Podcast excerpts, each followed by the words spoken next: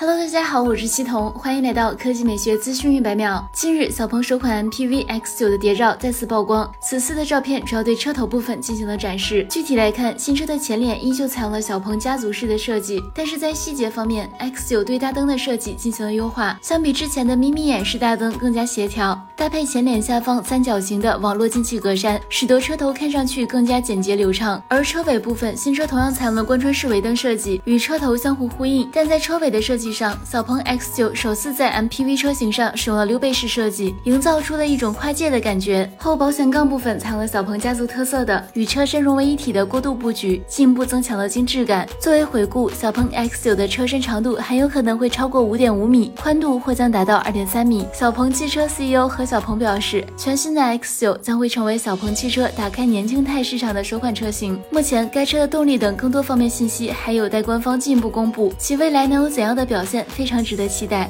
好了，以上就是本期节目的全部内容，我们下期再见。